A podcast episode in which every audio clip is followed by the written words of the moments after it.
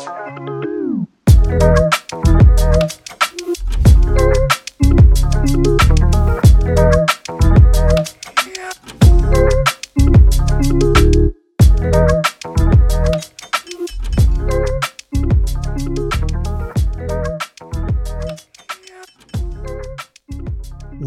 hallo und herzlich willkommen zu einer neuen Folge von Decompose.io. Heute freue ich mich ganz besonders, weil ich endlich mal einen Gast habe, der noch nie bei mir war.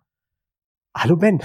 Hallo Tilly, schön, dass ich endlich mal da sein darf. Ich hatte ja schon viele Themenvorschläge, dachte, wir können zum Beispiel über sowas wie Kubernetes oder so sprechen, aber das ist immer abgeschmettert worden. Von daher schön, dass ich heute endlich mal hier bin. Es freut mich auch, dass du endlich mal die Zeit gefunden hast, zu mir zu kommen, dass ich nicht andauernd anfragen muss und nie hast du Zeit für mich. Ja, das stimmt natürlich. Ich möchte mich entschuldigen, auch bei allen Hörerinnen und Hörern. Ich gelobe Besserung. Ähm, auch wenn du schon das ein oder andere Mal ähm, äh, jetzt dann doch wirklich äh, bei mir warst, ähm, magst du vielleicht noch mal ganz kurz sagen, wer du so bist und was du so machst, bevor wir mit einem, finde ich, doch sehr interessanten Thema starten? Ah, philosophische Frage. Wer sind wir? Was tun wir? Und warum sind wir eigentlich hier? Übrigens, ich war noch nie bei dir, obwohl ich nur zweimal abbiegen müsste, aber das ist ein ganz anderes Thema. Ah. also, ich bin der Ben. Um zum Tillmann zu kommen, muss ich zweimal abbiegen. Somit komme ich, wie ihr sicherlich rückwärts gerechnet habt, aus Nürnberg und beschäftige mich hier primär mit dem Thema Data Warehousing und BI, aber eben in der letzten Zeit damit natürlich auch so ein bisschen mit den Themen, die da so mitkommen, Advanced Analytics, Big Data und so weiter. Und in der Tat ist es bei mir so, dass wir noch einen relativ starken um, ähm, und großen Kundenkreis haben, der on-premises unterwegs ist. Ich sage das jetzt mal so, weil es vielleicht zu unserem Thema passt. Richtig, das passt sogar sehr gut zu unserem Thema, weil ähm, ja, wir haben auch noch den einen oder anderen Kunden, der on-prem ist, aber eigentlich die Kunden, mit denen ich mich in den letzten zwei, drei Jahren beschäftigt habe, sind mittlerweile alle vollständig in der Cloud. Also zumindest mit den Systemen, mit denen wir da, arbeiten. Ähm, und deswegen haben wir uns mal als Thema heute genommen, On-Prem, Cloud Hybrid. Und äh, der Einstiegspunkt war, glaube ich, so ein bisschen von dir, müssen wir alle in die Cloud? Ja, so ein bisschen, also zunächst mal stellen wir das schon auch fest, dass es mehr und mehr Kunden, unser Ansatz ist immer so, wir gehen den Weg quasi mit dem Kunden und rennen ihm quasi nicht davon. Das heißt, wenn ich einen Kunden habe, der sagt, ich möchte aber auf jeden Fall oder ich muss auf jeden Fall, das sind ja auch nochmal zwei Paar Schuhe on-prem bleiben, dann gehen wir diesen Weg mit ihm mit. Und wenn er in 20 Jahren noch um, ähm, on-premises mit Integration Services machen möchte, würden wir diesen Weg auch mitgehen. Ob das dann noch so zeitgemäß ist, ist eine ganz andere Frage. Und ich stelle einfach an einigen Stellen fest, dass vielen Kunden so diese Wahl quasi genommen wird. Also ein Thema, wer mich vielleicht doch schon mal irgendwo gesehen gehört hat, der äh, weiß vielleicht, dass so eins meiner Steckenpferde der letzten Jahre das Thema Big Data Clusters von Microsoft war, was ja aus meiner Sicht ja ein reines On-Prem-Produkt war. Microsoft äh, sah das immer ein bisschen anders, weil man es natürlich theoretisch auch in der Cloud installieren kann.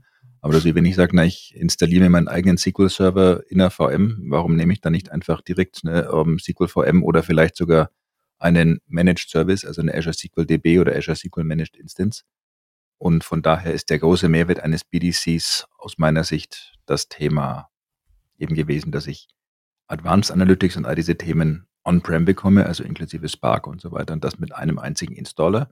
Und tja, zack, vor einer Woche kommt doch da ein kleiner Blogpost von Microsoft, ein unscheinbarer, um, in dem Microsoft ankündigt, ja, BDC ist in drei Jahren Geschichte, gibt's nicht mehr, also wird quasi nach V1 eingestampft.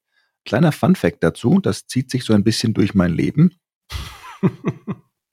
so Mitte der 2000er hat äh, Microsoft irgendwann mal ein Produkt auf den Markt gebracht oder fast auf den Markt gebracht, möchte ich sagen, den Performance Point Server, mit dem man so Themen wie Budgetierung und sowas auch hätte machen können. Äh, nach wie vor aus meiner Sicht eine der großen Lücken, die es zum Beispiel im Power BI gibt.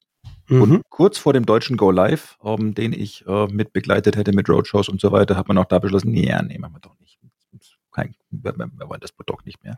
Also von daher, nehmt euch in Acht vor allen Produkten, mit denen ihr arbeitet, mit denen ich auch etwas tue. Vielleicht gibt es die bald nicht mehr. Hast Und, du auch mit SQL zusammengearbeitet? Was soll ich dazu sagen? Ich war ja auch lange ähm, Befürworter des Internet Explorers. Just saying. Okay, ich erkenne langsam ein Muster, ja? Ist in Ordnung. Absolut. Nee. Und von daher ist für mich einfach, also Ich persönlich sehe viele Vorteile in der Cloud, gar keine Frage. Also würde zum Beispiel auch nicht auf die Idee kommen, mir einen Exchange-Server oder sowas noch on-prem zu installieren. Auch wir haben noch so ein bisschen On-Prem-Infrastruktur, zum einen, weil es historisch gewachsen ist und zum anderen, weil wir ein paar Sachen damit machen, die sich in der Cloud einfach kostentechnisch um, viel zu teuer darstellen würden im Vergleich zu dem, was wir jetzt haben. Aber grundsätzlich bin ich ein Freund der Cloud und bin auch, der, also auch jeder, jeder Kunde, mit dem wir heute über neue Architekturen und so weiter sprechen, da evaluieren wir das zumindest logischerweise. Wäre irgendwie fahrlässig, das heutzutage nicht mehr zu tun. Aus verschiedensten Gründen, weil die Cloud nicht nur an vielen Stellen Kosten, Performance und so weiter Vorteile hat, aber weiß nicht, wie viele Kunden du schon hattest, die in der Cloud einen Ransomware-Anfall hatten und äh, wie viele Leute ähm, in deinem Kundenkreis sich so bewegen, die von Ransomware betroffen waren und alles on-prem haben. Auch da erkenne ich zumindest bei den bei uns betroffenen Kunden durchaus ein Muster, weil in der Cloud hat es irgendwie keinen erwischt und on-prem doch ein paar. Sehe ich ganz genauso bei uns auch, ja. Aber ist natürlich trotzdem die Frage, es gibt einfach nach wie vor Kundenkreise, gerade so im Finanz-, Energiesektor und so weiter, die mit der Cloud ein Problem haben. Zum Teil auch in der Tat ein rechtliches Problem. Die zum Beispiel, also das waren ja so Kernfokusgruppen, also Kern-Usergruppen, Kernkundenbereiche für sowas wie ein BDC. Und denen sagt man jetzt mal wieder irgendwie, ja, ihr müsst in die Cloud, weil da haben wir alles, weil da haben wir Synapse und da haben wir was weiß ich nicht noch alles. Aber nee, on-prem machen wir nichts mehr. Und das finde ich schwierig. Weil damit ist es ja so ein Zwang in die Cloud, ohne dass, es die ohne dass die Leute das wirklich können. Also du meinst den, den Zwang jetzt dadurch, dass du einfach die Systeme für On-Prem einfach gar nicht mehr weiterentwickelst genau. oder sogar abschaffst, ähm, genau. und für also, technische Neuerungen der Kunde richtig. einfach in die Cloud gehen muss. Also insbesondere bei solchen Kundenkreisen ist es ja so, um ähm, da zu sagen, ja, wir, wir benutzen das Tool einfach weiter, obwohl der Hersteller es abgekündigt hat und es gibt keinen Support mehr, ist ja völlig undenkbar. Also ja. um, ähm, im Bankenumfeld zu sagen, na komm, wir machen einfach so ein bisschen völlig veraltete, nicht supportete Software, für die es auch über die nächsten Jahre keine Sicherheitsupdates und so weiter gibt. Also da sind wir jetzt noch nicht, weil ähm, BDC wird noch bis 2025 ähm, entsprechend supported. Aber trotz allem, die Kunden würden ja jetzt anfangen oder fangen jetzt langsam an, damit live zu gehen und stehen im Prinzip jetzt schon vor der Frage, hm, was mache ich eigentlich als nächstes? Was, was sind denn aus deiner Sicht, ich meine, du hast hier so ein paar ähm, Bereiche genannt, äh, wo du sagst, die können halt nicht in die Cloud gehen, Banken, Energiesektor. Sind das aus deiner Sicht alles wirklich rechtliche Sachen, ähm, warum die Kunden sagen, sie können, wollen nicht in die Cloud gehen? Oder spielen da noch andere Punkte aus deiner Sicht mit rein? Also, so eben, wenn wir zu den Big Data Clusters reden, dann sind das im Wesentlichen die Treiber. Ich mhm. habe aber durchaus auch so zwei, drei Kunden, die gerade ähm, Produktion in bestimmten Gegenden haben, wo einfach die Infrastruktur relativ schwach ist, die einfach sagen, wir haben gar nicht zwingend wirklich hundertprozentig verlässliches und mit entsprechender Bandbreite ausgestattetes Internet jederzeit, zumindest nicht zu einem vernünftigen Preis, um wirklich mhm. unsere Produktion online arbeiten zu lassen.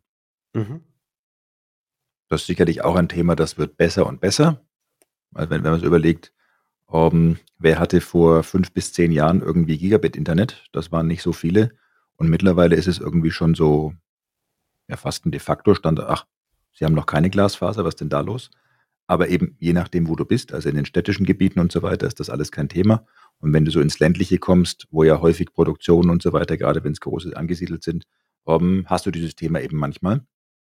Definitiv. Und von daher glaube ich, so dieses Infrastrukturthema darf man nicht so ganz unterbewerten an der Stelle.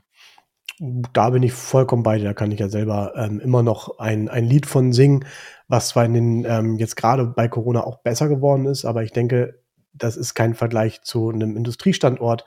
Ähm, ich kann mir mal eben den Gigacube dahin stellen, aber Industriestandorte haben da halt nochmal ganz andere ähm, Voraussetzungen, um halt sowas zu machen, wie du gerade gesagt hast. Richtig. Also wenn du zum Beispiel sagst, mein komplettes ERP läuft in der Cloud, ich mache nur um, D365 und ich kann einen Produktionsauftrag nicht abschließen, wenn nicht alle online sind, aber gleichzeitig weiß ich, dreimal am Tag ist das Internet weg, also dreimal am Tag steht mir die komplette Produktion, um, dass das natürlich für den Kunden völlig inakzeptabel ist, das muss ja klar sein. Und wie gesagt, das ist so ein Thema, das wird besser. Ich sehe auch, dass der rechtliche Rahmen bei einigen immer besser, also war vielleicht auch einer so der Treiber für Microsoft zu sagen, naja, die, die wirklich nicht in die Cloud können, werden immer weniger. Mhm. Aber die gibt es eben und ähm, die wird es auch 2025 noch geben.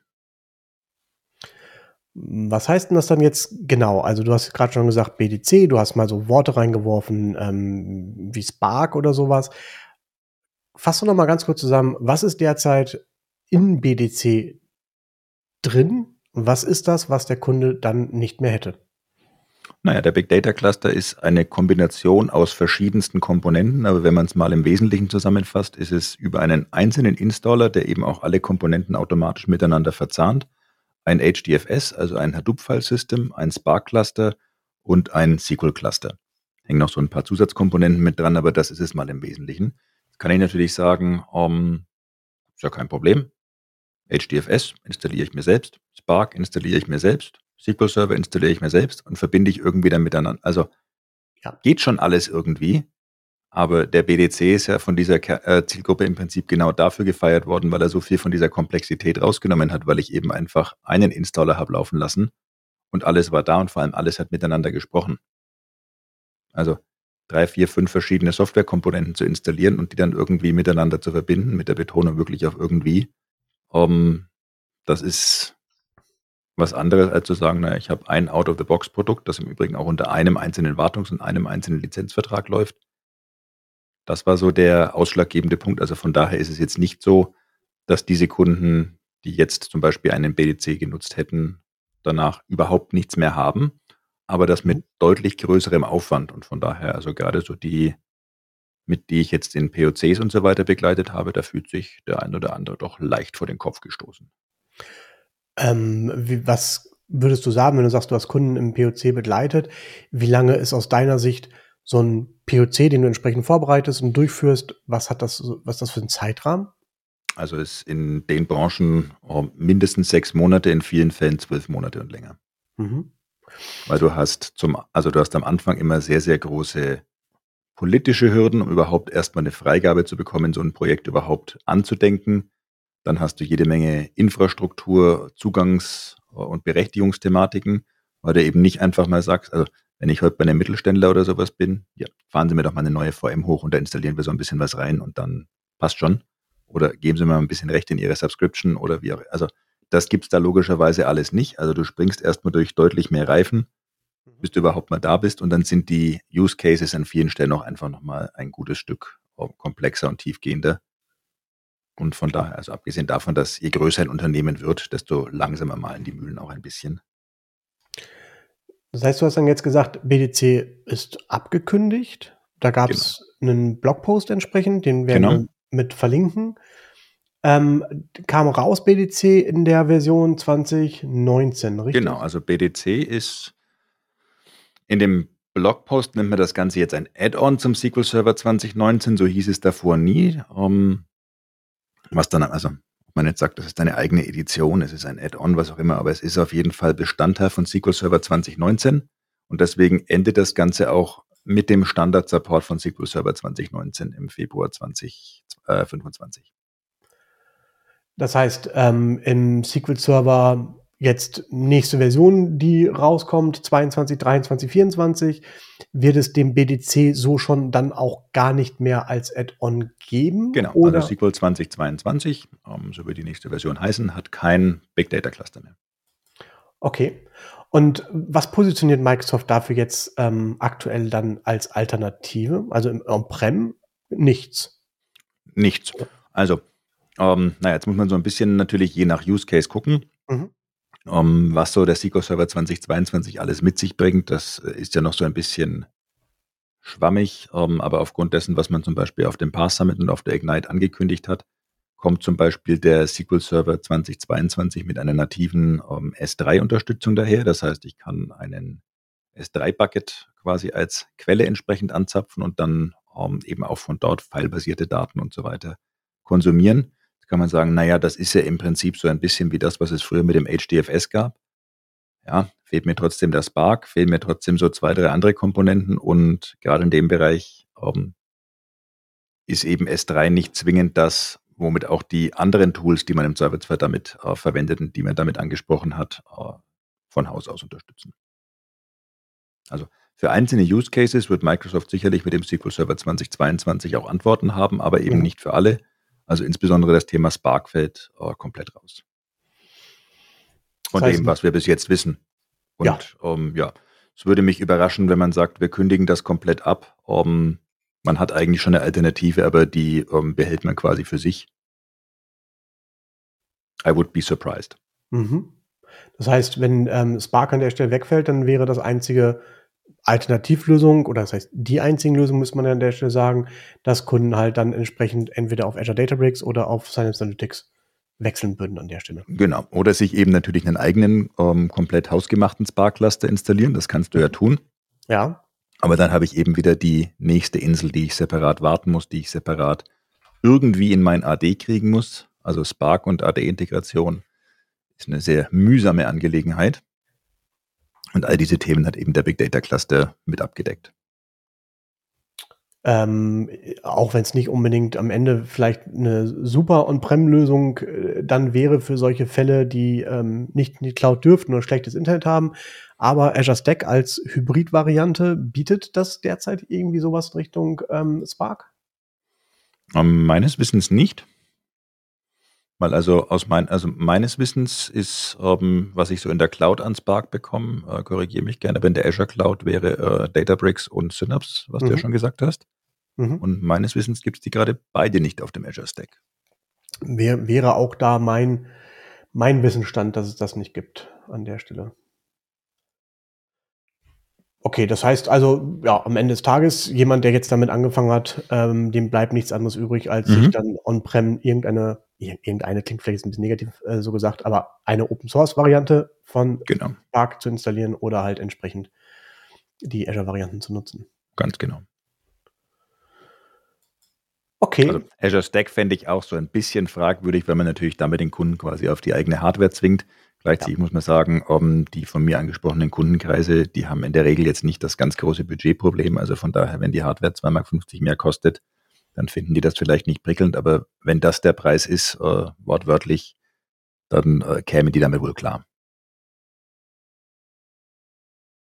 Ja, wobei es gerade natürlich bei den Infrastrukturparts, ich meine, gut, Azure Stack ist dafür mit aufgebaut, ähm, bei schwächen, schwachen Infrastrukturen das noch on-prem zu liefern. Ja, könnte vielleicht eine Möglichkeit sein. Aber okay. Ja, ähm, was, was bedeutet das für dich ähm, an der Stelle jetzt? Also ich meine, äh, nicht jetzt, dass für dich der BDC als ähm, Produkt, was du ähm, Kunden anbieten kannst, wegfällt, sondern was bedeutet das für dich in Richtung Push zu Azure? Ist das, also glaubst du, dass das wirklich von Microsoft, ähm, dass sie sagen, der Kundenkreis passt nicht oder ähm, was, was glaubst du, was Schritte sein könnten? Also der Kundenkreis für BDC war schon immer ein sehr kleiner aus meiner Sicht. Und ich denke, das zeigt sich auch jetzt, wenn man so guckt, wie viele Customer Success Stories es zu dem Thema gibt. Die sind mhm. überschaubar. Mhm. Weil es natürlich jetzt nicht unendlich, also um so einen Big Data Cluster wirklich mit äh, WUMS und so weiter zu betreiben, investierst du ja richtig ordentlich in Hardware und so weiter. Also es ist ja nicht so, dass du sagst, naja, ich mache mir mal irgendwie so einen Zwei-Knoten Kubernetes Cluster und passt schon sondern also du hast wirklich äh, umfangreiche Hardwareanfordernisse, insbesondere im Bereich Storage und so weiter. Das mache ich ja eigentlich nur dann, wenn ich wirklich muss.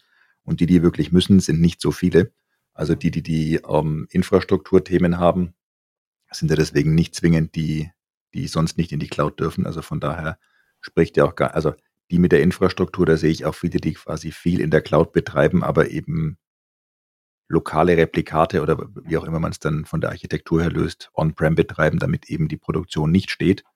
Aber zum Beispiel sowas wie Analytics zum Beispiel in die Cloud geschoben haben, wohingegen die angesprochenen Energie, Finanzen und so weiter, das sind jetzt in der Regel nicht die, die schlechtes oder kein Internet haben.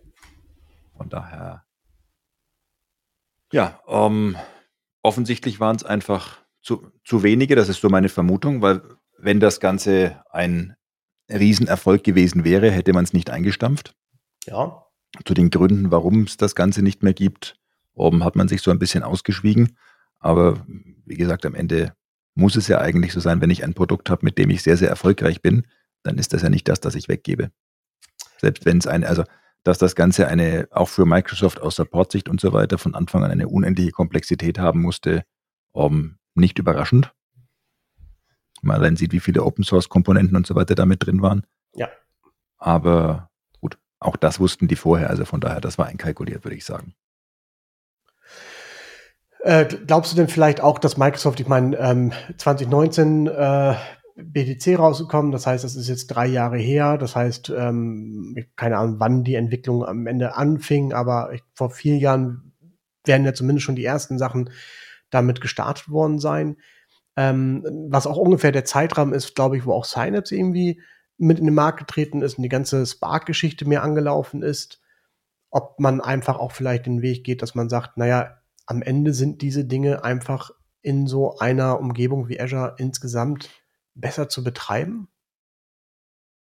Hm, das glaube ich sofort, dass die in so einer Umgebung besser zu betreiben sind. Also von daher, also wenn mich heute ein Kunde fragt und der quasi komplett grüne Wiese hat und machen kann, was er möchte, würden Sie mir empfehlen, um einen Big, also mit dem, was wir jetzt seit dem Blogpost wissen sowieso, aber auch schon davor, mhm. würden Sie mir empfehlen, Big Data Cluster oder Synapse? Wäre meine Antwort immer Synapse gewesen. Um, die beiden sind nicht komplett deckungsgleich, was die Features angeht, aber haben schon gerade so im analytischen Bereich eine sehr, sehr um, hohe Deckungsgleichheit sogar bei den Namen, also mit um, Serverpools und Sparkpools und so weiter. Mhm. Also von Siehst daher, wenn jemand sagt, ich kann hingehen, wo ich möchte und ich kann machen, was ich möchte, würde ich immer in die, schon allein auch aufgrund der Skalierbarkeit, die ich in der Cloud habe, die noch viel besser mitwachsen kann, als es eine On-Prem-Infrastruktur jemals kann. Ja, klar. Siehst du irgendetwas außer jetzt den wirklichen ähm, Cloud-Szenario als solches, was der BDC konnte, was derzeit einfach ähm, in, in, äh, in Azure noch nicht da ist? Nee, inhaltlich nicht. Der hat so ein paar Sachen anders gemacht, zum Teil auch, finde ich, so ein bisschen smarter, aber da ist mir vielleicht auch einfach so ein bisschen betriebsblind an der Stelle, weil wenn du das halt immer so, wenn du, wenn du ein Tool so intensiv und lange genutzt hast, dann ist irgendwie alles für dich so logisch, dass du sagst, na, ist ja alles ganz klar und einfach und für jemand, der es zum ersten Mal sieht, vielleicht nicht. Aber rein funktional, rein von der Aufgabenstellung wüsste ich jetzt nicht, was ein BDC heute gekonnt hätte, was ich in der Cloud nicht irgendwie auch abdecken kann. Wenn du sagst, da haben Kunden jetzt schon Projekte mit angefangen, würde es, also ich gehe mal nicht davon aus, Microsoft jetzt da irgendwie einen äh, BDC Migration Wizard äh, anbieten wird, aber ähm, sind die Sachen ähm, vom Kunden aus zu migrieren oder muss er neu anfangen? Also, it depends, sage ich mal so. Also es gibt, wird sicherlich keinen Migration Wizard geben. Da lehne ich mich jetzt mal aus dem Fenster, weil es gibt keine, also auch wenn du heute eins zu eins von Hand migrieren würdest, sind so viele Sachen, die du eben nicht automatisch migrieren kannst. Und gerade wenn man sagt, na, eigentlich ist der Kundenkreis gar nicht so groß, um, ähm, dann macht es erst recht natürlich wenig Sinn. Man kann sicherlich viel migrieren, weil wenn ich sage, naja, ich habe hier zum Beispiel ein ähm, PySpark-Skript, das ich davor auf dem BDC ausgeführt habe, dann kann ich das sicherlich auch ähm, nach Synapse entsprechend übernehmen, muss aber natürlich ein paar Anpassungen machen, weil Pfade nicht mehr passen, weil ich vielleicht etwas andere Libraries nutzen muss und so weiter. Mhm. Also von daher, Du fängst sicherlich nicht bei Null an, so wie wenn du zum Beispiel sagst, ich habe bis jetzt mein ganzes ETL mit SSIS gemacht und gehe jetzt aber auf ADF oder gehe jetzt auf Spark, was ich ja auch für ETL nutzen könnte. Also das sicherlich nicht. Aber es ist auch nicht so, dass du einfach sagst, naja, dann nehme ich jetzt halt meine zehn Skripts, copy und paste mir die äh, nach Synapse und bin fertig. Mhm. Mal so eine, ähm, wie sagen, ketzerische Frage, aber vielleicht mal so ein bisschen die Richtung, was glaubst du denn dann, wie lange haben wir noch einen SQL Server on-prem? Also das SQL Server Geschäft ist nach wie vor so groß, dass ich dem im Moment kein Enddatum geben würde. Aber auch da erkennt Microsoft natürlich, dass es Trends in Richtung Cloud gibt. Also zum Beispiel der SQL Server 2022 wird ja diesen Synapse-Link haben, der mir also erlaubt, alle meine Daten liegen on-prem, aber mein Analytics läuft in der Cloud. Mhm. Er wird einen Link um, haben in Richtung Managed Instance, um da um, die Managed Instance zum Beispiel, so wie ich es verstanden habe, um, auch mit quasi als Failover und so weiter benutzen zu können, aber das eben vorwärts, rückwärts. Von daher ist da dieses Thema Hybrid irgendwie so die Überschrift dieser Edition. Also von daher versucht man da schon die Leute auch so ein bisschen zu motivieren, ein wenig Richtung Cloud zu marschieren, aber ich glaube, den SQL-Server werden wir noch sehr, sehr lange haben. Mhm. Also, wenn ich so bei Kunden gucke, ähm, ich meine, viele Kunden gehen halt jetzt ähm, entsprechend mit ihren ähm, normalen Applikationen Richtung Dynamics entsprechend in die Cloud. Das heißt, da fallen halt einige Systeme weg. Exchange, hast du vorhin schon gesagt, ähm, wird in die Cloud geschoben. Von da sind das meistens irgendwelche ähm, anderen Applikationen von äh, ISVs, die noch ähm, on-prem laufen. Aber ich glaube, da ist Microsoft auch ganz gut am Pushen, ähm, die Azure-Datenbanken insgesamt developer-freundlicher zu machen, oder? Richtig. Und Wobei du da trotz allem natürlich sagen musst, du wirst einfach immer hier und also dieser Markt wird kleiner werden und Richtung Cloud entsprechend wandern, aber ich glaube, das dauert noch eine ganze Weile, bis er wirklich so klein ist, dass man ihn vernachlässigen kann. Ja, da gehe ich auch ähm, sehr schwer von aus, dass das noch eine ganze Zeit lang äh, ein normales On-Prem-System bestehen bleiben wird. Ja, ähm, interessanter Wandel an der Stelle, finde ich, ähm, weil das gerade auch ein Produkt war, was ja doch auch, ähm, fand ich, sehr stark in den Markt ähm, rein, ich will nicht sagen reingedrückt, aber sehr stark angepriesen wurde. Aber okay. Ähm, haben wir noch was dazu? Also, ich möchte nur sagen, ein bisschen on-prem zu lassen, fände ich schon ganz schön. Also, einfach diesen, diesen Druck, über den wir jetzt ja so ein bisschen gesprochen haben, dieser Druck. Ähm, kleiner Insider an dieser Stelle. Den, den findet das ist im Prinzip so das, was, also ich, ich stelle gar nicht in Frage, dass wir irgendwann alle mit einem Großteil unserer Workloads in der Cloud sein werden, aber diese Holzhammer-Methode finde ich immer in jeglichem Zusammenhang schwierig. Ähm, auch wenn mir klar ist, dass ähm, da zum Beispiel eine Microsoft, ich bin sicher, dass es bei vielen anderen Herstellern nicht ganz anders aussieht, ähm, natürlich auch eine Marktmacht hat, das einfach auch so zu entscheiden, ohne dass es sich äh, auf deren Seite wirklich negativ niederschlägt. Ja, wobei ich habe hab auch häufig einfach das Gefühl an der Stelle, dass da manchmal ähm, die, die, das, was, was Microsoft vielleicht von dem Markt mitbekommt und erwartet, am Anfang viel größer ist, als sich das danach ähm, entsprechend entwickelt. Ich meine, das ist äh, das ähm, super duper deutsche Azure-Rechenzentrum von der Telekom äh, betrieben, hat ja auch entsprechend so seinen Weg gefunden, mhm. was halt am Anfang unbedingt sein musste, weil sonst keiner irgendwie in die Cloud wollte. Und kaum was da, war es halt irgendwie nicht mehr so, ähm, dass es den Anforderungen entsprochen hat. Gut, wobei ein, eins der Themen des ähm, ersten, also die neuen deutschen Cloud-Regionen laufen, glaube ich, ganz gut, aber die allererste hatte ja doch einfach das Problem, dass sie ziemlich exakt doppelt so teuer war wie alle anderen. Ja, klar. Das, das musste man halt auch erstmal irgendwie den Leuten erklären, woran das liegen soll. Ja, natürlich, aber wenn du das als Microsoft selber nicht betreibst, sondern da halt noch ein drittes Unternehmen mhm. hat als Treuhänder, muss halt irgendwas auf der Strecke bleiben. Und die neuen werden ja auch, soweit ich weiß, komplett von Microsoft selber betrieben. So, so habe ich es auch verstanden. Dafür haben sie aber auch dann den Connect in alle anderen äh, Regionen, in alle anderen Datacenter, was ja das vorherige auch nicht hatte. Richtig. Was, was ja eigentlich mit so, mit so der Charme äh, an den verschiedenen, also gerade wenn es eben darum geht, also eine, einer der Punkte, die ich ja zum Beispiel in der Cloud abdecken kann, was ich mit meinen eigenen Rechenzentren als Normalsterblicher nie könnte, ach naja, wir haben gerade so ein bisschen Probleme mit dem deutschen Internet, dann wandert diese Datenbank jetzt einfach nach ähm, Holland oder nach Nordeuropa oder wohin auch immer. Mhm. Also ich betreibe einfach mal in Anführungszeichen fünf eigene Rechenzentren oder eben habe einfach Ressourcen in fünf Regionen oder drei oder wie viel auch immer.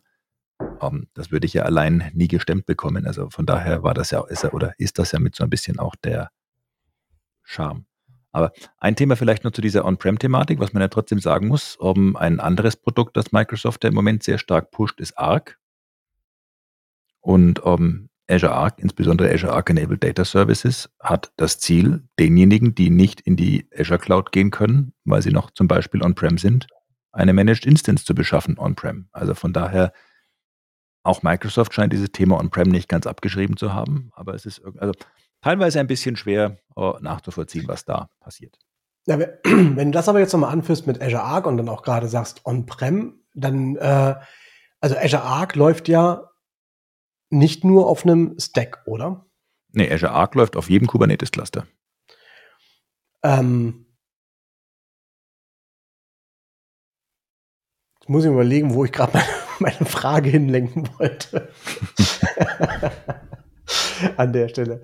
Ähm, okay, auf jedem Kubernetes-Cluster, das heißt, ähm, jeder Kunde hat die Möglichkeit, äh, lokal sich seine Kubernetes-Cluster zu installieren. Genau, ähm, oder ich oder gehe in die Google Cloud oder in die Amazon Cloud oder wo auch immer. Also mhm. in jeder Cloud, auf jeder Infrastruktur, sei es on-prem oder in irgendeiner anderen Public Cloud, kann ich mir damit eine Managed Instance oder auch mehrere entsprechend deployen. Zum Glaubst Beispiel. du, dass dann wirklich da der Gedanke des ähm, On-Prems ist oder dass es eher dieser Multicloud-Gedanke ist, der das On-Prem in dem Moment mitbringt? Ähm, also es geht sicherlich stark mit um den Multicloud-Gedanken, aber gleichzeitig ist On-Prem eins der Themen, die man auch zumindest marketingtechnisch stark mit anpreist. Also von daher würde ich es als mehr als nur ein Abfallprodukt sehen. Gibt es denn, also was, was mich dabei so ein bisschen verwundert an der Stelle ist, ähm, wenn ich halt nach Azure gehe, dann gibt es natürlich ganz viele Gründe, warum man dorthin geht, aber einer der Gründe ist ja auch in den meisten Fällen, dass ich alles, was ähm, Management, Administration und sowas angeht, einfach minimieren möchte. Mhm. Und jetzt ist natürlich super, wenn ich einen SQL-Server irgendwo via Arc hindeployen kann, Managed äh, Instance, dann muss ich mich nicht um die ähm, administrativen Punkte einer Managed Instance des SQL-Servers entsprechend äh, kümmern in dem mhm. Moment. Jetzt habe ich natürlich meine Daten Microsoft äh, Data Plattform Brille auf und denke mir so, naja, irgendwie würde ich mich aber schon lieber um das Management des SQL-Servers kümmern, als um den Kubernetes-Cluster. Ähm, beißt sich das dann nicht irgendwie oder müsste Microsoft dann nicht auch in irgendwie eine Art bessere ähm, Kubernetes On-Prem Geschichte mit anbieten? Naja, also ich bin ja mittlerweile der Ansicht, dass Kubernetes in der Komplexität einfach von vielen überschätzt wird. Mhm. Aber das ist vielleicht nochmal äh, ein anderes Thema. Vielleicht komme ich ja doch nochmal wieder. Ähm, wobei über Kubernetes haben wir schon gesprochen, schwierig. Ja, aber vielleicht ähm, hast du ja nicht richtig rübergebracht an der in, in dem. Ganz, ganz offensichtlich habe ich das nicht. Äh, aber es, also Arc sind ja verschiedenes. Also du hast zum einen dieses Ding mit der Managed Instance. Ein anderes Produkt innerhalb von Arc ist Arc-Enabled SQL Server, womit du sagen kannst, du, ich habe meinen On-Prem oder wo auch immer gearteten SQL Server am Laufen. Dem seine Metadaten spiele ich in die Cloud und habe damit im Prinzip die Möglichkeit, über das Azure-Portal alle meine SQL-Server gleich zu konfigurieren und zu managen mhm. und so weiter. Also genau das, was du dir wünschst. Mhm. Um, ähm, aber ich habe einen ganz normalen SQL-Server ohne Kubernetes-Cluster und so weiter. Auch das mit dem Fokus, hm, die Leute haben Infrastruktur on-prem und wollen mhm. die aber zentral managen. Mhm. Also von da. Es wirkt so von außen ein wenig und ich bin sicher, ähm, es gibt da Menschen bei Microsoft, die da einen anderen Einblick haben und damit auch ähm, diese Entscheidung etwas fundierter getroffen, aber von außen wirkt es so ein bisschen äh, nach Hü und Hot gleichzeitig. Ja gut, da ja, gibt es wahrscheinlich viele Das gab es ja noch nie bei Microsoft. nee, ist was ganz Neues. Was ganz Neues. Aber äh, also, ich meinte gerade nicht, äh, dass du nicht ähm, Kubernetes äh, vernünftig erklärt hast, aber ich glaube schon, dass das, was du gesagt hast, mit, ähm, dass viele die Komplexität von Kubernetes überschätzen, dass das definitiv ein Punkt ist. Also, also ähm, wenn man zum Beispiel, also eine Kubernetes-Distribution ist ja zum Beispiel äh, Red Hat OpenShift. Mhm kann mir ein Red Hat OpenShift Cluster installieren, indem ich ähm, mich im Red Hat Portal anmelde, mir ein ISO entsprechend erstelle, in dem Portal sagt, dieser Cluster soll so und so viele äh, Nodes haben. Dieses ISO lade ich mir danach runter ähm, und boote danach entsprechend VMs oder äh, physikalische Maschinen entsprechend damit. Und eine halbe Stunde später steht mein Cluster fertig. Mhm. Ich habe keine einzige Kommando, also die einzige Kommandozeile, die ich getippt habe, ist ähm, der Installer, äh, beziehungsweise nee, wenn ich davon boote, Entschuldigung, noch nicht mal das ähm, ich habe keine einzige Kommandozeile getippt, sondern ich habe einfach nur VMs oder Maschinen mit einem ISO-Image gebootet und der ganze Rest lief von selbst. Das hört sich wirklich nach einem. Wem das zu komplex ist, dem ist nicht zu helfen. Da bin ich vollkommen bei dir. ja, okay. Ja gut, äh, insgesamt sehr spannend. Ich bin mal gespannt, wo uns die ähm, weiteren Entwicklungen dann hinbringen. Vielleicht noch ganz kurz arg nochmal das Thema, wo wir da gerade schon mal angeschnitten haben. Gibt es da irgendwas Neues in dem Moment, wo du sagen kannst, hey, guck mal, das kommt halt neben Datenbanken vielleicht auch noch on-prem oder Multicloud, dass das halt auch da vielleicht mehr Sinn macht, mit sich zu beschäftigen, weil manchmal werden ja auch Entscheidungen getroffen, weil es andere Produkte gibt, die ähm, auf einmal sich als besser herauskristallisieren und äh, bevor man eine große Userbase hat, lieber sich von einem trennt. Also ähm, es gibt nichts wirklich Neues bei Arc, außer dass natürlich die bestehenden Produkte neue Features und so weiter laufend bekommen. Mhm.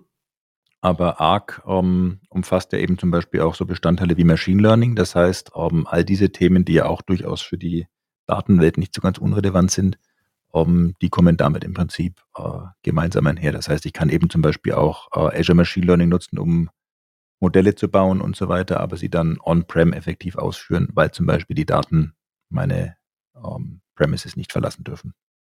Mhm. Okay.